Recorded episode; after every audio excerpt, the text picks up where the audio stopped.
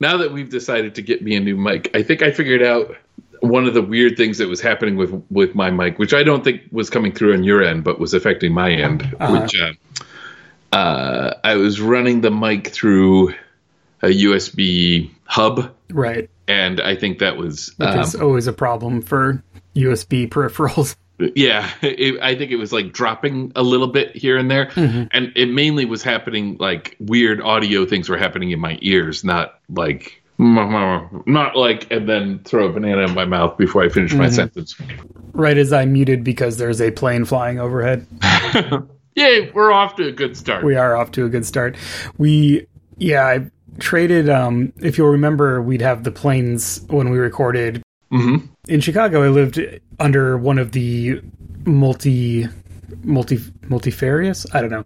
O'Hare and all airports have various approach lanes, right? And they change, you know, which ones they're using on. I think there's a pattern um, based on I don't, I don't know what, but basically every Sunday there would be some planes that flew directly over my house going landing at O'Hare. Um, and then if we recorded on a different day, sometimes we wouldn't they wouldn't be there, but then they'd suddenly be there and I'd be surprised. I'm like, ah, oh, there's a plane today. uh, anyway, where I uh, live now on the island, we're near a uh, we're near a naval base. There's a naval airfield and there's also like a like a local airfield um, on opposite sides of our town. So we do get flyovers of like navy planes doing maneuvers. That's exciting. I mean, it's exciting to a degree. I guess if you like planes, I mean, I don't know. I, I like planes fine, um, but they're they fly super super low, so it's like really loud. You'll get like Kenny Loggins every so often. Like Yeah. Danger Zone starts playing, and Right, and there's like a, a like a formation of like 5 like fighter jets that are you know clearly visible because they're so low. Um, those are that's pretty loud. I guess there was some there were planned maneuvers recently where they were flying at night a lot, and then also separately we've been as a country uh, we've Right. been shooting UFOs out of the sky. And some of that stuff, I think, I think there's been some response that has increased air activity um, in this area. Uh, you know, defending us from balloons and such. So, got to get them UFOs, right. them uh, hobbyist radio balloons and the whatnot. Yep. Yep. So I will occasionally try to mute when there is plane, but sometimes I forget, and usually I try to filter it out in the in the edit. But sometimes I can't get it all. Uh, I live next to a gas station, so Mm-hmm. sometimes we could. If we recorded it back when I lived in New York, we would hear the R line go Mm, nice. right underneath my apartment. So that that would have been a I mean, my first apartment in Chicago was right under the Blue Line L, so we had we did the thing where you had to pause a movie to wait for the train to go by because it was Oh, so yeah. loud you couldn't hear dial- you couldn't hear movie dialogue. We'd have to like pause your conversation, so you just like have an awkward like we just sit here for about 20 30 seconds wait for the train to finish going by resume where we left off if we recorded in that two year window when I lived in a barn, we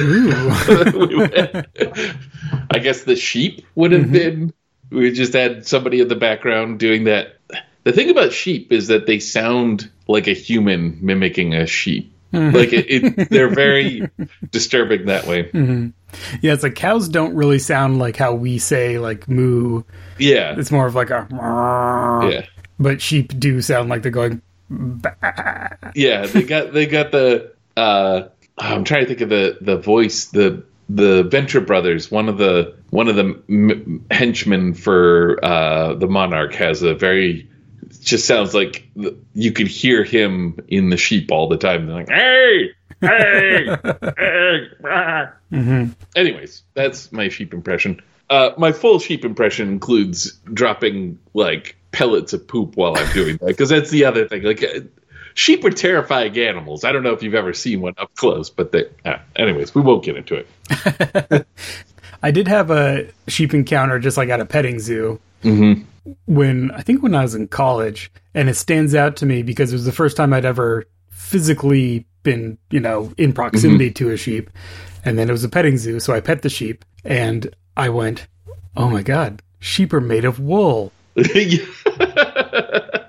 because Yes. as a I don't know, I mean, as someone who has never been around sheep, um, I was like, yes, wool comes from sheep, but uh, you know, it must there must be some kind of like you spin their fur and that's what turns into wool. Right, right. I didn't realize that they literally just that's just wool. That's the, Yeah. that's just the same stuff. You just like, oh, now I know.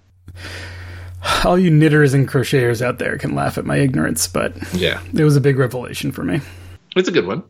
Here we just have uh, we just have the the deer, which are, as we say, adorably terrifying.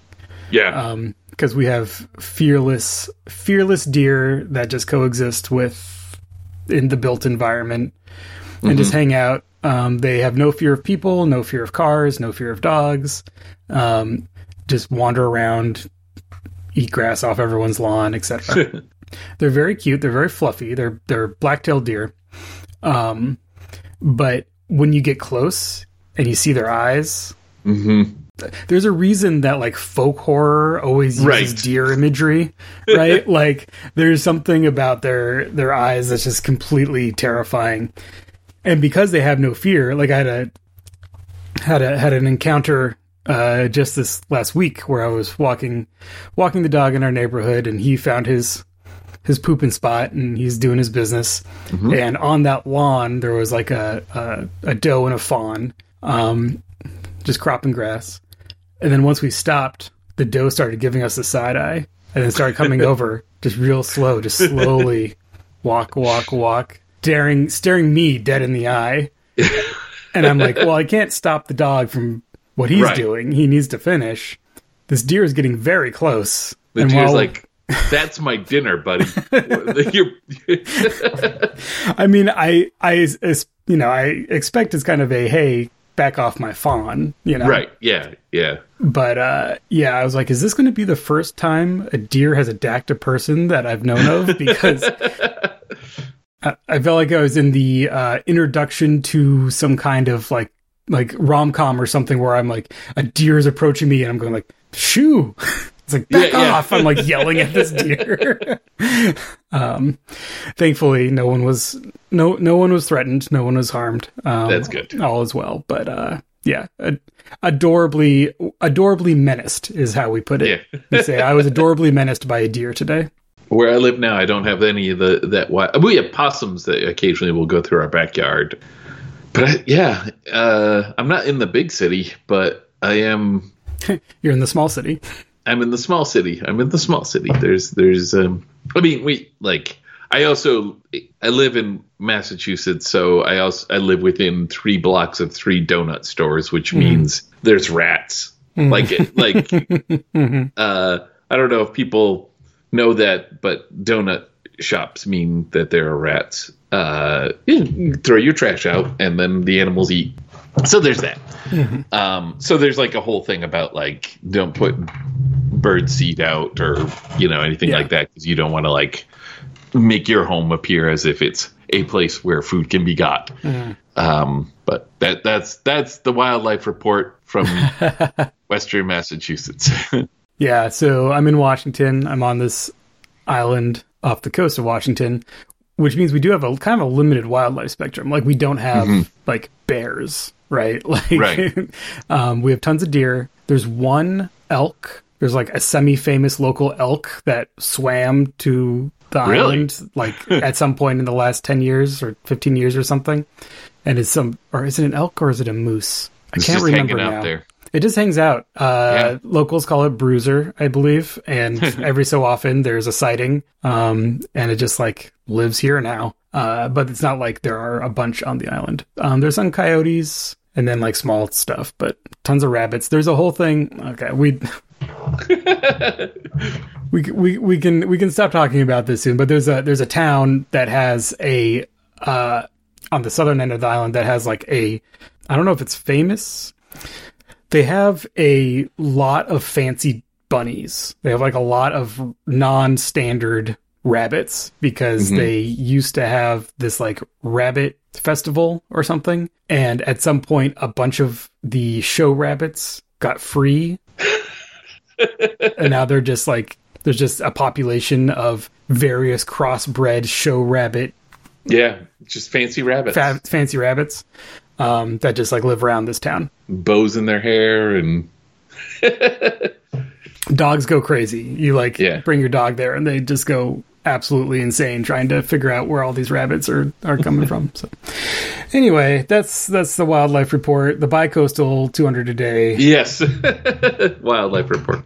This is the kind of exciting content you can expect from Plus Expenses. Exactly. Yes. So this is our public pu- plus is this is our public. Pu- hmm Try again. I'm just not going to make that. This is our public plus expenses. That is very difficult to say um, for me. But uh, yeah, Yeah, we we do one of these, uh, you know, every every so often. Um, so plus expenses, you know, we talk about it in our little gumshoe thank you read, but you know, I don't expect all listeners to actually listen to the promotional stuff. I I get it. I skip past stuff too.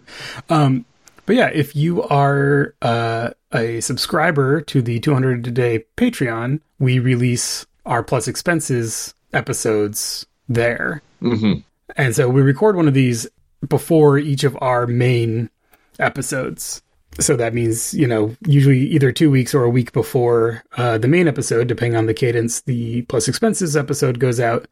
Uh, it's a, a secondary bonus thank you show for our supporters. And also, it's where we kind of just, you know, talk about stuff that isn't the Rockford Files. yeah, it's our little catch up time. It's Yeah. our our, um, our time to see what everyone what we've been up to.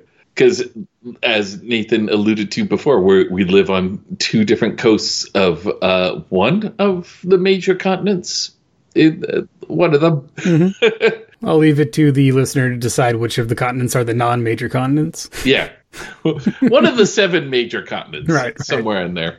Yeah, but part of part of the the fun of doing the show, the main show, is that we get to talk regularly. And at some point, it was like, well, we always spend time catching up before we record, but we are usually talking about, I mean, you know, animals, the weather, um, but we also, you know, are usually like talking about um, stuff going on in the publishing world, stuff in go- going on in the game Yeah. world, um, how our businesses are going as you know independent creators, all that kind of stuff. Um, so hopefully some of that is interesting to our main feed listeners as well. Yeah. Speaking of how businesses are going, Mhm. I got my New Year's Fray in the mail this week, uh, which is exciting. This is oh, we got a little visit. Speaking of local wildlife, hmm We got O. o. Henry entered the chat. Mhm. He's finding his spot. so I mean, I feel like I got to do introductions for everything here because we're this the public plus expenses. Right. But uh, if you're not aware, Nathan and I met as uh, independent tabletop role playing game designers uh, way back in the early mumble, teens, mumble, mumble, mumble. Yeah. Uh, late aughts, teens, in the oh, aughts. literally odds, early odds, uh, late odds. because the Design Matters booth was 2008, 2009, 2010. So it was Yeah. before that. Before that, yeah. I think we went through this once. I think we narrowed it down to like sometime either late 2004, early 2005. I think is when think we so. narrowed down when we actually met. and um, yeah, somewhere in there. And and uh, fast forward to twenty the December of twenty twenty two. Nathan did a Kickstarter for uh, a game that uses his Worldwide Wrestling uh, to create a holiday themed battle royale called. Uh, oh wow! I just blanked. out. I just said it. I just said You it a did. moment ago. I'm waiting. I'm, New Year's Fray. New Year's Fray. uh, and mine came in the mail with a lovely uh, trading card. I got a nice football. Oh God, I I should have ran and grabbed it so I could uh, say which player I got because I cannot remember even the team that they're on. That shows you how sportsy I am. Well, also there's a sticker over one side of it, so Yeah, there's that. Yeah. I you know I do little like mail. Uh, I I put little stuffers in in my mail. little um, surprises. Little surprises. Also counts like I do a sticker over a card over like a trading card, and that counts as my business card because I got Yeah. tired of printing business cards. So it's like, eh. So I print stickers instead and put them on these cards. Anyway, so I usually get I try to so I always try to have wrestling trading cards for and those go in my wrestling books when they get Yeah. when they go out. And then I also, you know, get like uh usually like from thrift stores and stuff, like just random vaguely related cards. So I have these are there's a this is a set of football trading cards from the Super Bowl like the 1991 or 1992 Super Bowl or something like that. So it's like all the players on both teams. Oh yeah. And there's some cards about the Super Bowl. So I have those. I have uh, some of the old uh, Marvel TCG. Um, oh which I forget yeah. what it's called now. I could go grab a card, but it's on the other side of the room. Um, I have a set from the Olympics from like '94, I think, that are actually pretty cool because a lot of them are very have like lots of like foil details and stuff, and they're really thick, so they're kind of fun. And then I have a bunch of NASCAR ones. I got this big set of like like a complete I don't know what you would call it. It was a big box and it was like every card they made for their like 92 season or something like that. And so it's like cars drivers staff owners oh wow. Stats yeah. like that stuff. So i've been going through i've had those. Those have been keeping me for years. I still have a bunch of those. Um, so anyway when i sell stuff i do a card in there as kind of like a little I don't know. You can use it as a bookmark, or you can just throw it away, whatever. Um, but it's a little, you know, just a little fun thing. I like, I like for there to be a little fun thing when yeah. you open your package. Little surprise, little, little, little prize inside, like a Cracker Jack box or a cereal. I don't know if they still do prizes in cereals anymore. I don't I feel like Cracker Jack boxes have a tiny little thing that has a QR code on it now which is like not not fun. not I mean, they fun. never were great. Like, I mean, I sure. gotta be honest. When I was a kid, I don't I can't think of a single. Most of the time, there were like temporary tattoos, is what, mm-hmm. what I remember getting from. Mm-hmm. Uh, but Cracker Jacks are even before my era, so uh, I don't know. Yeah. As someone who buys Cheerios on a regular basis now, um, there's nothing in Cheerio boxes, but I feel like I don't see prizes like things advertised on cereal boxes. I think that's a thing of the past. Yeah, I mean, I just get grape nuts, so mm-hmm. that's me. Corn nuts and grape nuts. That's the way to go. Mm-hmm. All the greatest nuts. Yes. well, thank you for, you know, picking up the game.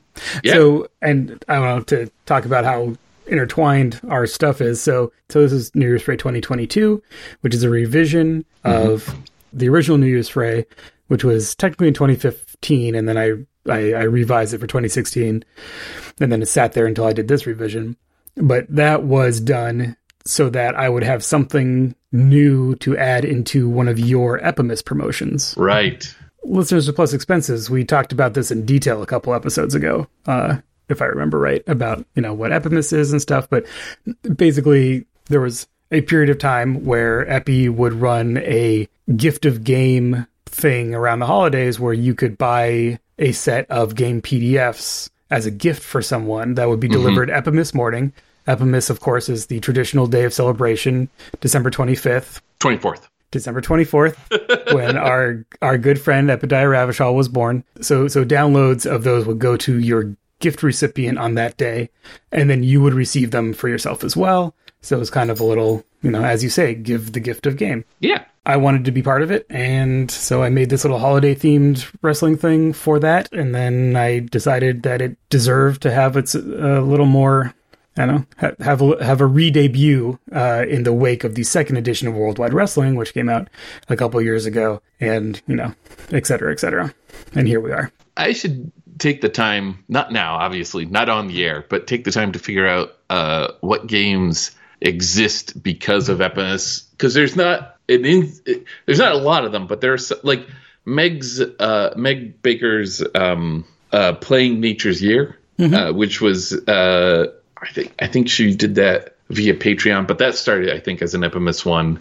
Uh, I know there's a handful of people that we know. They're all friends of ours. They were like, "I need something new this year. Let me just make something." It was a good excuse to make something, yeah, right? Yeah, like yeah. it was a. Uh, I always think about doing it, but also like the problem with running a promotion like that on your birthday is that you just create a lot of work mm-hmm. for yourself on your birthday, like a like a like a fool, like like a fool would, and um, uh, yeah, it just ne- never materialized uh, in that way for me. But yeah, yeah. Well, and now the uh, the novelty of getting game PDFs, yeah, had, that has shifted to no longer being a novelty. It's just yeah. a way things are. But that was our original thing was that we were we were trying to normalize PDFs uh, to some extent because that was uh, mm-hmm. we as indie tabletop role playing game publishers, we're kind of on the cutting edge of people buying electronic books, yeah, yeah, right? Buying like, downloads. It, yeah. yeah.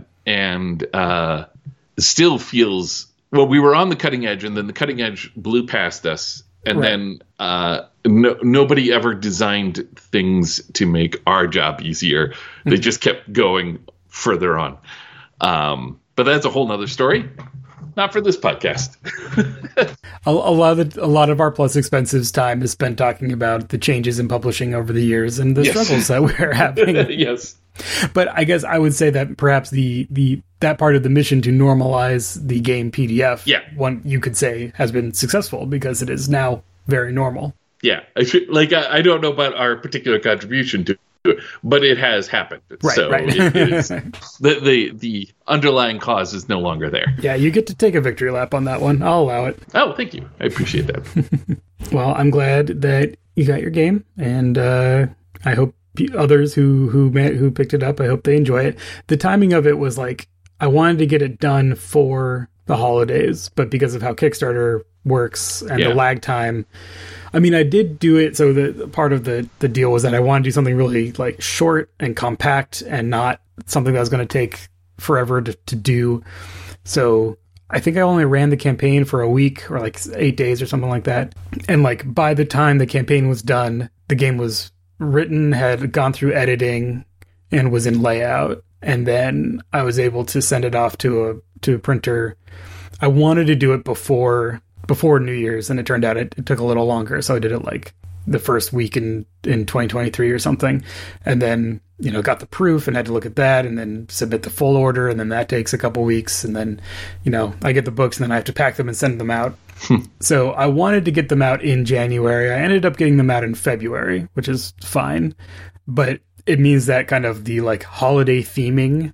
I'm I'm kind of hoping that next year people will play it. I just picked up a anthology of Christmas themed sci-fi stories from I think the 80s might be the 70s. Nice. Em and I have decided that we're uh, going to just make a stack of things that are the holiday themed thing that we got just past the holidays, and then just like have that ready to pull out like December first of next year or something like that. So yes, that is going to happen in, in our household because it's, it's right there in that stack of like uh because yeah, like a lot of times you'll you'll uh, for instance this might be a good segue too. For my birthday, my I think I'm gonna say my brother. I can't remember who got this for me. Ooh, no, actually, I think it was my mom because she keeps going on about it. uh, I got a holiday sweater, right? Uh, but it was a Black Sabbath holiday sweater, hmm uh, of course. Yes, Of course. and uh, it says across the front of it, it says uh, "Holiday Bloody Holiday," Mm-hmm. like the Sabbath Bloody Sabbath album. Uh, anyways, it's a great sweater. I love it. Uh, but it, my mom just keeps going on and on about like you have to find other holidays to wear it. like, but it's a sweater, so there's only a certain number of holidays. To, you know, and I'm like, oh. It'll come out again next year, Right. But that goes in that pile, right? Like you just tend to get holiday themed things, and then like and then it's like January, yeah, and you're like, I'm kind of done with holiday stuff. Yeah. So uh, yeah. So just this pile of things that get stored away and then come out at the beginning.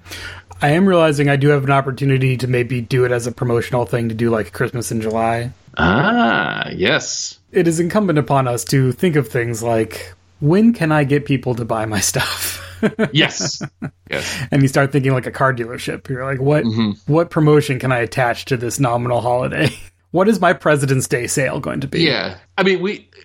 God, I I feel like this is a thing we we do hit on quite a bit, which is that back in back when we first started, there was a time of year when when games came out, and that was Gen Con. Like uh, that was Right. the early August. Uh, you put a game out at Gen Con, so much so that like there's this four months before Gen Con time period where indie game designers are a little raw with each other because we're all trying to work out all the logistics to get our games finished and ready for Gen Con. Um, that's not the case anymore. Kickstarter, to some extent, just killed that. Like, Yeah. Kickstarter allows us to release whenever, not just people who use Kickstarter. Like, it just broke the pattern. Yeah, And that was yeah. it. It didn't have to. Uh, but uh, COVID changed how I approach um, conventions, which is that I don't approach conventions Right. and uh, that was like you know that was that was a, a significant chunk of sales right you would go to a convention you would bring a bunch of product you would go home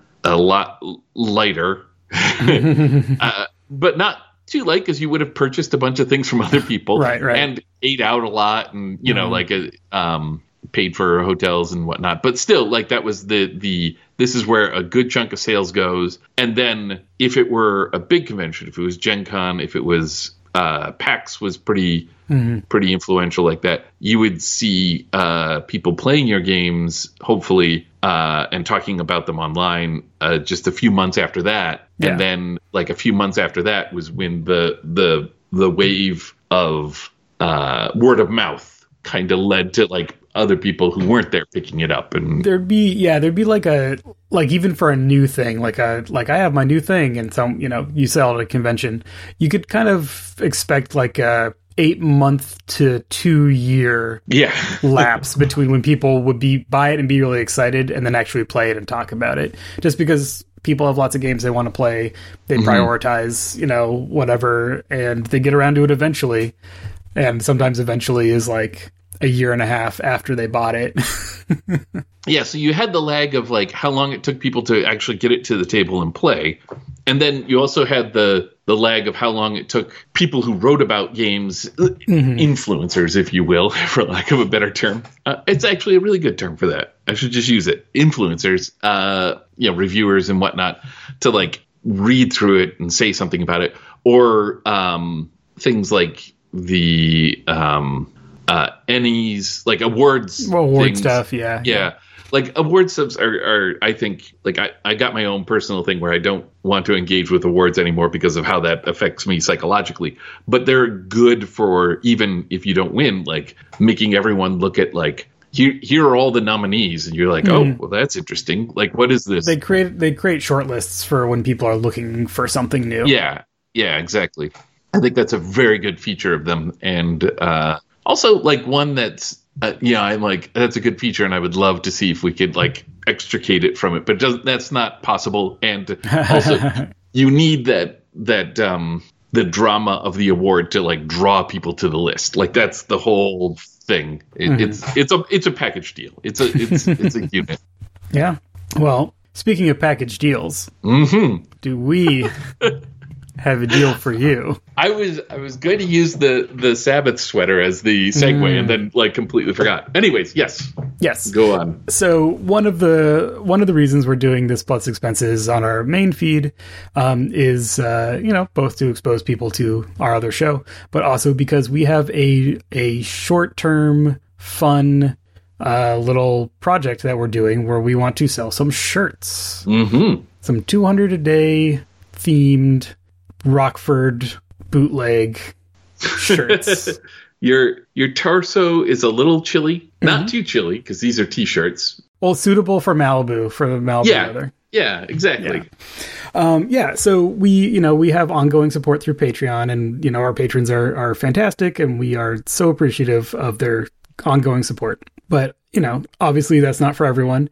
And so we're doing a about a month long pre order for two shirts. Mm-hmm. And so this is a, a great way for, you know, if you like the show, you've you've been digging it, Patreon isn't a good fit for you, uh, but you want to uh, throw a little a little a little cash our way. Um, picking up a shirt would be a great way to do it. And you look good doing it. I I certainly hope so. Yes. So first of all, you can see these for yourself uh, at ndpdesign.com slash rockford.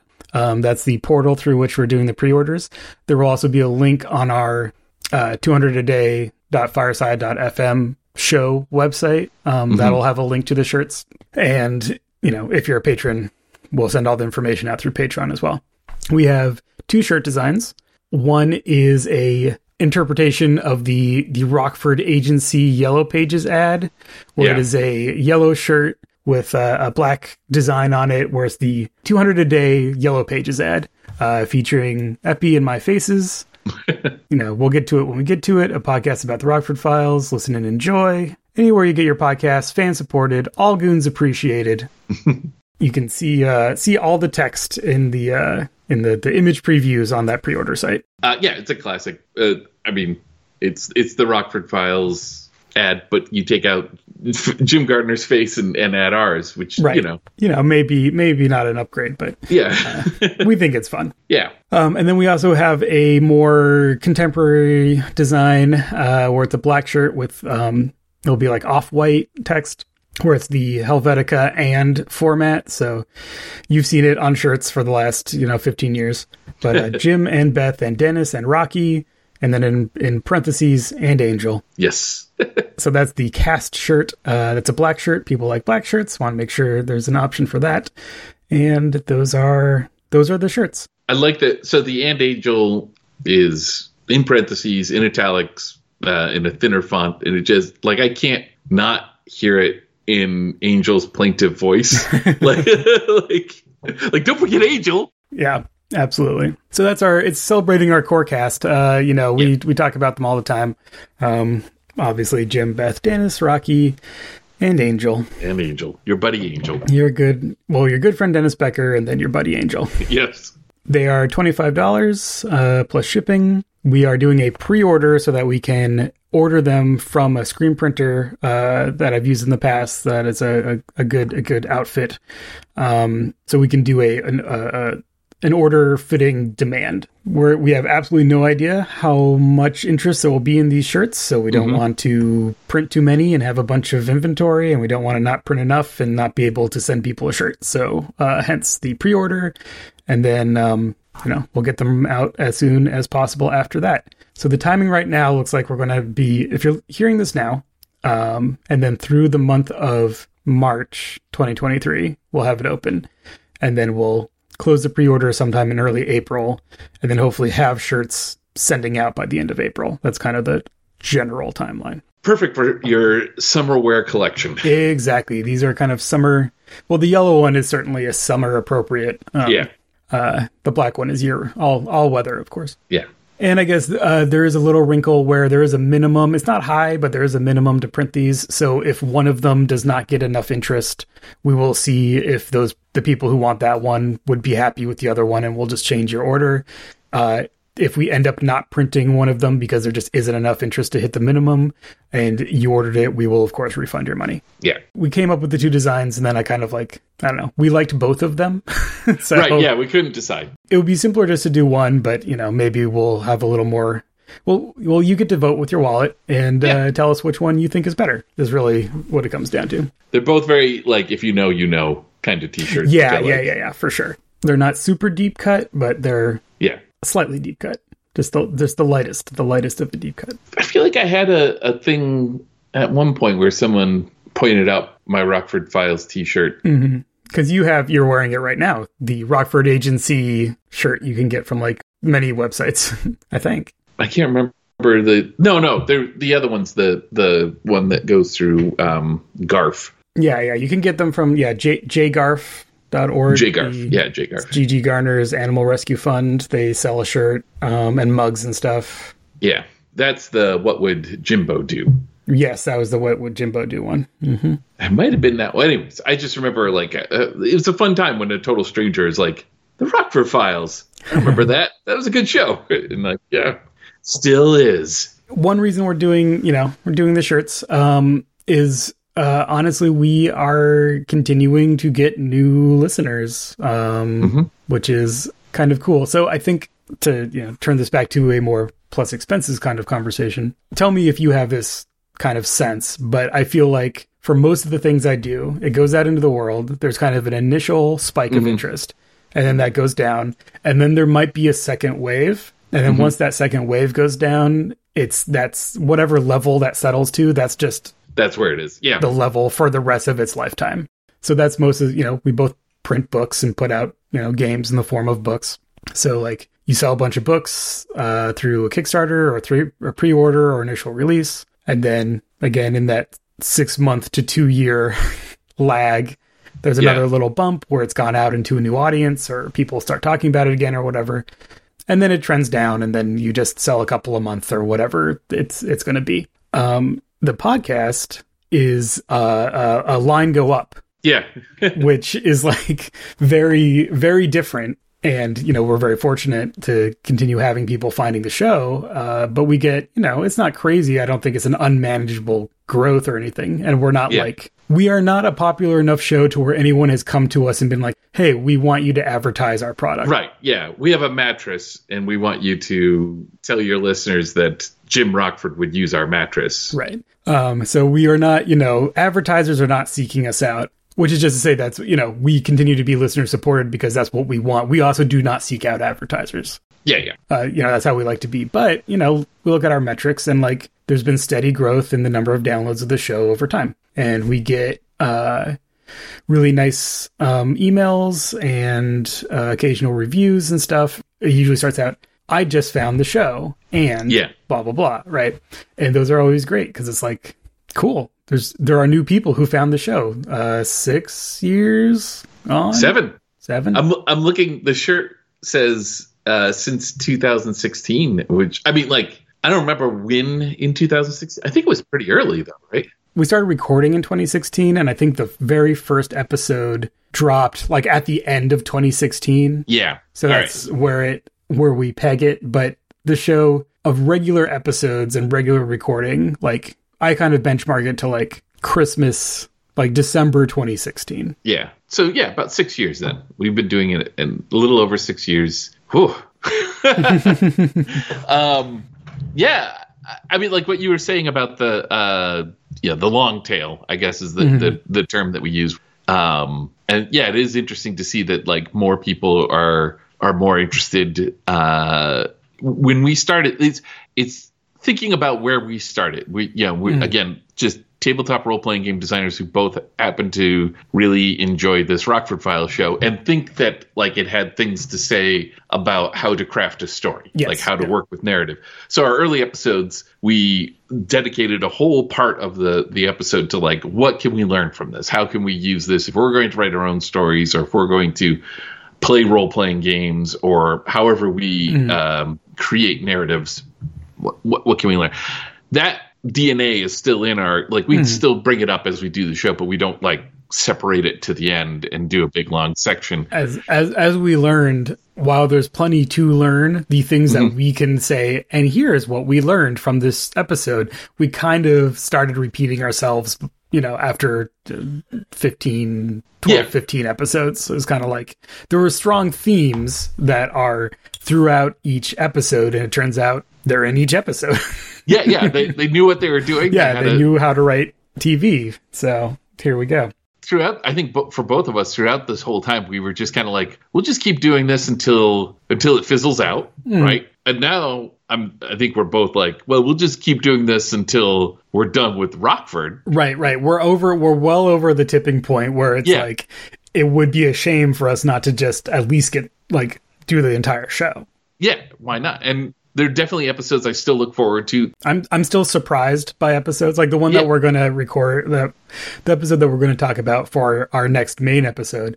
I came away being like I that was great and I Yeah. did not remember this episode and I am so impressed. I think I had maybe finished watching them all and then told you you should watch the Rockford Right, Files. right. Ah, My, I just have like a really bad memory for uh, my consumption of media. So, like, I will forget entire episodes, and then we start watching, and I'd be like, something's very familiar about what's happening here.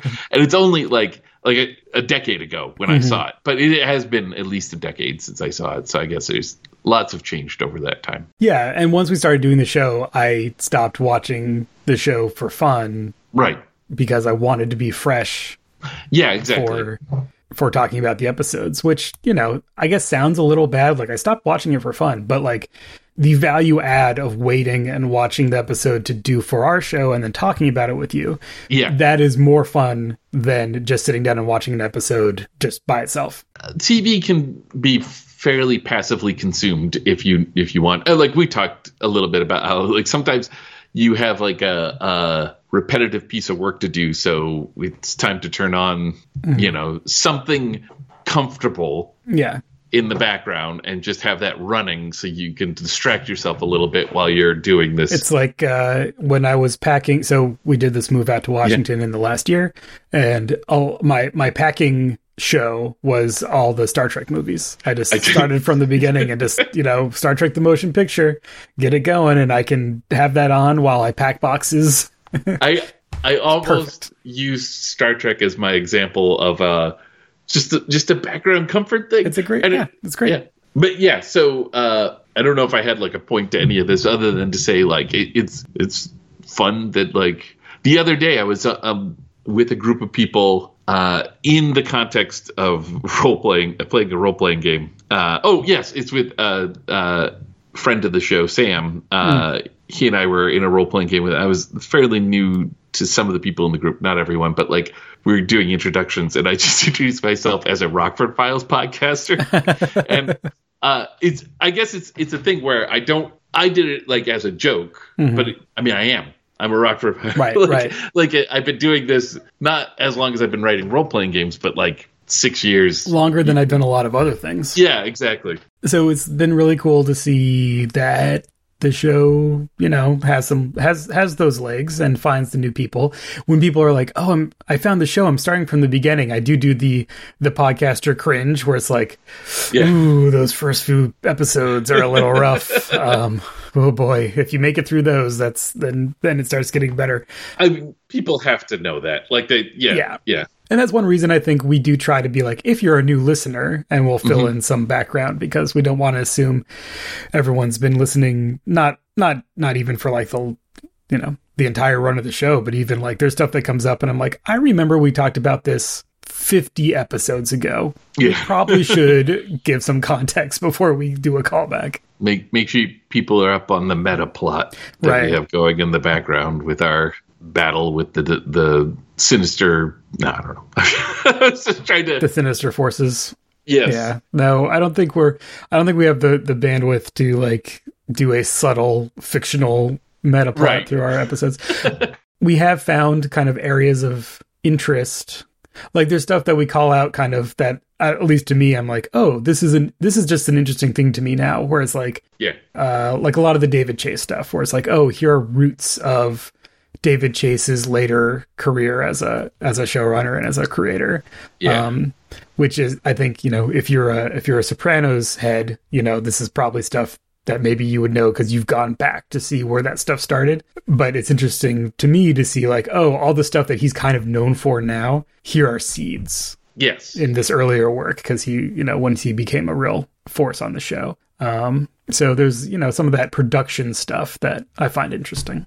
I, I've also found that, like, I approach detective fiction more uh, critically in a good way, not like more critically in a like yeah. way. Um, I don't know if that's going to come through my little, but um, so like it's it's it's caused me to enjoy other shows more because I think of uh, like if I watch a show with a, like a mystery involved, um, it's always easy to enjoy a Columbo Mm-hmm. Uh, it's always easy to enjoy. Uh, just earlier, I was talking about the uh, Sherlock Holmes with uh, Jeremy Brett, um, that sort of thing. But like, just thinking about like, oh, this detective, I what is it that this detective brings to the table? Right, right, right yeah. Because I think about like how Jim uh, is like he's an ex-con was also a con man at some point which like plays deeply into a lot of how he mm-hmm uh, he's not it's not solving mysteries every time. It's often you just need a person who's going to.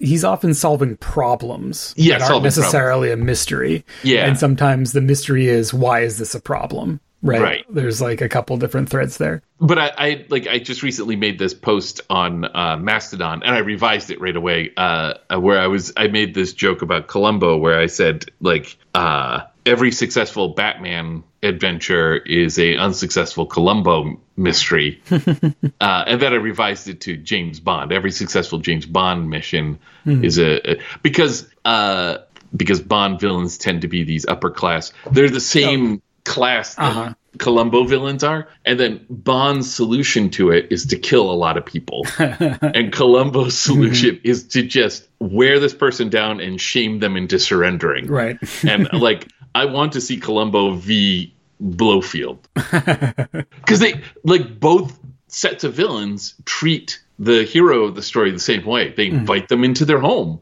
They're like, "Yes, let me show off to you how good I am at what I do." And uh, it will be very polite to each other in the beginning, and then you know, Right. aha, I'm getting one over on you, and you never do. But in Bond, you never do because Bond's going to kill you, and in uh, Columbo, you never do because eventually Columbo's like, hmm, hmm He's always got that one more thing. yeah, No, there's. I think there's there's definitely something there with like what does this character bring to the table that I think Yeah. has really been elevated. My appreciation of it has really been elevated by doing the show. There's like a couple elements. There's the writing of the mystery or the writing of the you know the script or whatever. But Yeah, in yeah. term of a detective thing, the plotting of it or Yeah. whatever. Yeah, yeah. um like there's a lot of like structural like how does this work narratively that i have really internalized i think for a lot of stuff one of my games is a detect a two player detective Yes. game that is modeled on columbo um, primarily called one more thing uh, done with my pal stephen winchell and that was more inspired obviously by columbo but a lot of the writing in that game for the scenario writing of like how do these you know what is the story that leads to this being a mystery Right. a lot of that is definitely informed by like the plotting and the structural stuff from from Rockford Files. Um, and I'm thinking about con games because Rockford Files has a couple really great episodes that really walk you through how a con game works Yes. in a way that I find really really helpful. But yeah, but the other piece is like, what is the personality of this detective, and how does that flavor the story when they engage with that structured plot that you've you know that you're Yes. that you're seeing unfold before you. We respond to character. We love characters, so you know. There's, I think it's no it's no big insight to be like Jessica Fletcher is a great character, and Right. watching her do stuff is really fun. Columbo's a great character, you know, but those stories, um, kind of, there's kind of a thing in the background of like, huh, how would this go if like this was Jim instead? And that's kind of a fun thought experiment because you can see how it would go differently because of Yeah. his personality and his skill set. the Rockford Files have this advantage where they're not trapped in a murder mystery each time. Right, right, yeah. So what you get is you get like how how do people get themselves into a situation where they're going to need Rockford? Right, Right. yeah. Like those are thought out whereas like like an Agatha Christie mystery it's just like whatever everyone's motivated to kill everyone. Like Mm-hmm. like you the point of the who done it Agatha Christie is that like we're just going to assume that the whoever the corpse is everyone else is not only interested in killing them but emotionally capable of doing it. Yeah, yeah, and we just have to figure out like you know That's know. kind of I've been watching a little bit more or rewatching um, some Midsomer Murders Mm-hmm. recently, uh, which is very much a play on the Agatha Christie model. yeah. It's kind of a combo where it's the you know it's uh, uh, CID detective uh, Tom and his sidekick going into the countryside to solve these horrible murders, and the joy of it is it's kind of a blend of all these things, right? Because it's like you see the murder, but you don't see who did it. So it has like mm-hmm. the Columbo intro, but it's not the joy is not seeing him seeing the murderer give up right finally at the end. It's it's the combo of we see the murder, so we know what happened, and then we discover why all these different people in the village would have wanted to kill him, and that's the Agatha Christie like parlor mystery element. And then there's usually a sudden turn to action to go and stop them before they kill again, or something like that. yes yes And that actually is a little more Rockfordy, where there's like speeding cars and running upstairs and you know trying Yeah. to stop someone b- before it's too late.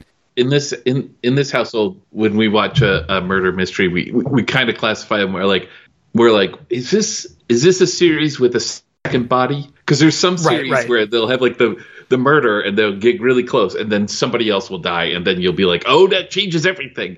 Uh, but uh a revelation i had uh recently was that part of the and the way you said this like the joy of it uh made me think of it like part of the joy of these mystery shows I like I, I they're not murder mysteries. They murder mysteries are part of the uh the larger Venn diagram that includes the Rockford Files and like mysteries in general but also just mysteries and problem solving detective shows let's just call it that, whatever part of the joy is that you get to at the end you get to witness the the protagonists punish the people that made their job difficult all along. Mhm. In some ways, that plays out problematically because you're just like, like especially if it's like a more cop centric one where it's like, uh, here are people who did some bad things because of their circumstances, and now we're going to like whatever. But like in in the Rockford Files, sometimes the people that that make his job difficult are literally beating him up, you Right, know, right. or breaking through his, his the front door of his trailer or whatever. But like often, like throughout, there's just somebody who's trying to foil him or trying to like throw him off the case or whatever, and it makes his life a little bit more difficult. And then the end, he gets one up on him. Uh, the Rockford one up is often pretty close to a Pyrrhic victory. Like like he, he gets the thing, but he doesn't get any bonus reward for it. Rarely does he even get paid for it. Like so many of the shows we watch, it's not clear that he's he's just helping a friend out or something like that. Um, but uh, like Columbo, right? Like you watch a Columbo thing and you're like, here's somebody who's well, Columbo doesn't get frustrated with the person, so you don't quite get that. Except when he does, which is kind of like, Yeah, wow, you really, you, yeah, yeah. you're really a bad a bad guy. You you see him just turn all of the all of the murderers like traits against them. Well, yeah, with with with Jim, you you kind of see him like figure out how to get the drop, and sometimes it's like a physical like he can surprise them in the end before they do the final dirty deed. But sometimes it's a he you know he makes himself vulnerable in order to turn the tables on the person who's coming after him. He constructs his his his way of getting getting one up is often a con a con game style. Yeah. Or the swell spoon, where he like stirs things up a little bit so that, uh, like, um, I can't remember which one. There's that one episode where he just he's like, okay, it's any one of these two or three Oh people. yeah, yeah, yeah. I'm just gonna call each of them up and blackmail them, and whoever comes to murder me is clearly the murderer. Right, It's just yeah. like, I think that's the baseball one, the one with um that introduces um um uh Gabby. wait, I think no, Gabby is introduced. Oh yes, yes, yes, yeah, where it's like the baseball commissioner is getting Yeah. gets murdered because there's some oh no basketball it's a basketball um yeah. team that I don't know. I don't remember the details, but yes, uh, I I do remember that resolution where it's like, Yeah. yeah, there's like these three different people. One's mobbed up. One's like like like a rich person who has some financial interest and may have no morals. And Yeah. then I think the other one was also mobbed up. But they're like two rival mobsters or something. Yeah, yeah. So he just like calls all three of them, yeah, and, and gives them the same time and place, and just waits to see who shows up. The uh, one thing I really enjoy, uh, I guess both Columbo and Rockford do this, but they do it in two different ways. Uh, it like the shows show you the reason why your protagonist is the detective that they are. Like you can see that both of them like solving these puzzles. Columbo has an appreciation for a, a well-crafted murder because it gives it makes him. Yeah. Uh, and same thing with Rockford. Like it, it's not the same thing, right? Like 'cause it doesn't play out the same way. But with Rockford, it, like you just occasionally get these glimpses of like, uh, like I think one of our favorites is the um where they faked Angel's death. And a Rockford's like, oh no no, okay, we're gonna do this con, and he's super excited about it, and everyone else involved is like, wait, how do we end up winning with this? it's just like, In the hands of a master, it's a thing of beauty, yes, exactly, or it's a beauty And- to watch, something like that. Yeah. yeah. So he like he appreciates the the the artistry, uh, the craft that goes into his job, and um, it's not that that's absent from other fictions, but mhm. you could definitely have, have detectives that are just dead to it, that that are just this is the only job that they have, and that's an interesting character as well. But like, I like how that stands out for Rockford. Yeah, I guess I would contrast that. I think with with with Tom Barnaby from from Midsomer Murders, where he he's always going from like motive. So Right. watching him work is him talking to people, deciding who he thinks is lying and who he thinks is telling the truth. You know, looking at evidence, but usually in the name of discovering some element from the past that is, you know, being brought mm-hmm. forward into into the now, and that's you know why the murder happened or whatever. But yeah, nothing those murders are usually not intricate. They're usually very Yeah. straightforward. Like this person was killed with a rake, Yeah, yeah, yeah. and just figuring out, you know, who. So that's a whole element that's not in that show. But what is in that show is this like prying, delving into the past and analyzing people's um, personality Yeah. in a way that you don't really get in, you know, uh, in, definitely not in, in Columbo. And, and it's different in the Rockford Files because Jim is a keen observer of of human behavior, Yeah. and sometimes it matters and sometimes it doesn't. But to bring it back to the episode we're about to talk about, we get to see a great moment of him bringing in his con background Yes. and also the whole dynamic with um the, with the co-star of the, of the with Megan. Their whole dynamic really centers around like, and she's a psychologist, right? So Right. they have a lot of sparring around like who knows more about people. Right. Yes. Yes. And um, I'm reminded of our previous episode, which she's in. We, we did the movie that she's in from the '90s. Uh, the title of which Punishment and crime. uh, Punishment and Crime. That's right. Um, the uh, the scene where he goes. I think it's this one where he he lays into someone. No, no. I'm sorry. I'm thinking of the episode that we're about to do, where he goes. he- He's trying to figure out if someone was responsible, and just kind of like starts accusing them left and right, just to see how they respond. Oh, to right, it right, yeah, yeah. and that's another like part of like he's like okay if i if i go here and i just start pushing Right, something something will happen. if they respond this way then they're probably innocent that's fine then i can ignore them and then that's you know go on but like yeah um i don't know if i mean like i i can't turn off the analytical brain right, right, yeah, narrative yeah. But uh That that's our that's our problem. that's our problem yeah but That's why we do a podcast about it. but I think this show and this podcast in particular has definitely honed that in in certain ways that um, that goes far out into other other fictions. Uh, like when I'm watching my Sunday morning Conan the Adventurer cartoon, or yeah yeah i think we we do you know talk about this from time to time in the context of an individual episode but i think part of part of the proof to me that this show is worth talking about is the fact that we have been talking about it for this long yeah, and yet i still find something interesting or intriguing or new to talk about in most Yeah. episodes um, and I gain a richer appreciation of most episodes from talking about it. And, and I think that's like the real function of like, maybe the real function. I think that's the like useful function of criticism, right? Like we are kind of critics here. We don't really frame ourselves like that, but what we're doing is TV criticism. analysis of some sort. Yeah. Talking about it, getting into how it works, how it doesn't work, that kind of stuff.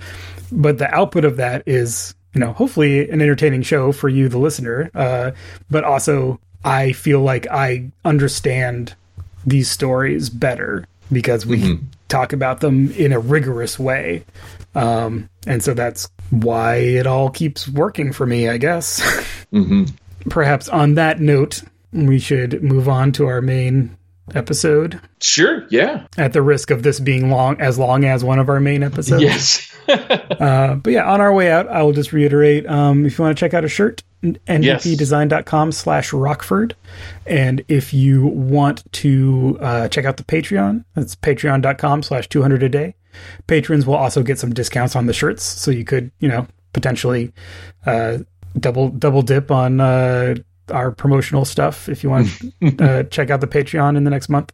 Yeah, starts at $1 an episode you have this second show that you get in your feed with the main show and also episode previews every month. Um, edit access to the 200 a day files files where you can add your own notes and thoughts to the episodes in a spreadsheet i do check it not as much as i should and but when i do there's usually something interesting that i can be like oh this is the car that we're talking about because Yeah. we're not car guys but people who edit our spreadsheet are car guys or car people Somebody, somebody's a car person out there. Yeah. um, and then we also, at higher levels, we uh, include you in the Gumshoe read. Uh, we do a shout out to your project or your uh, social media.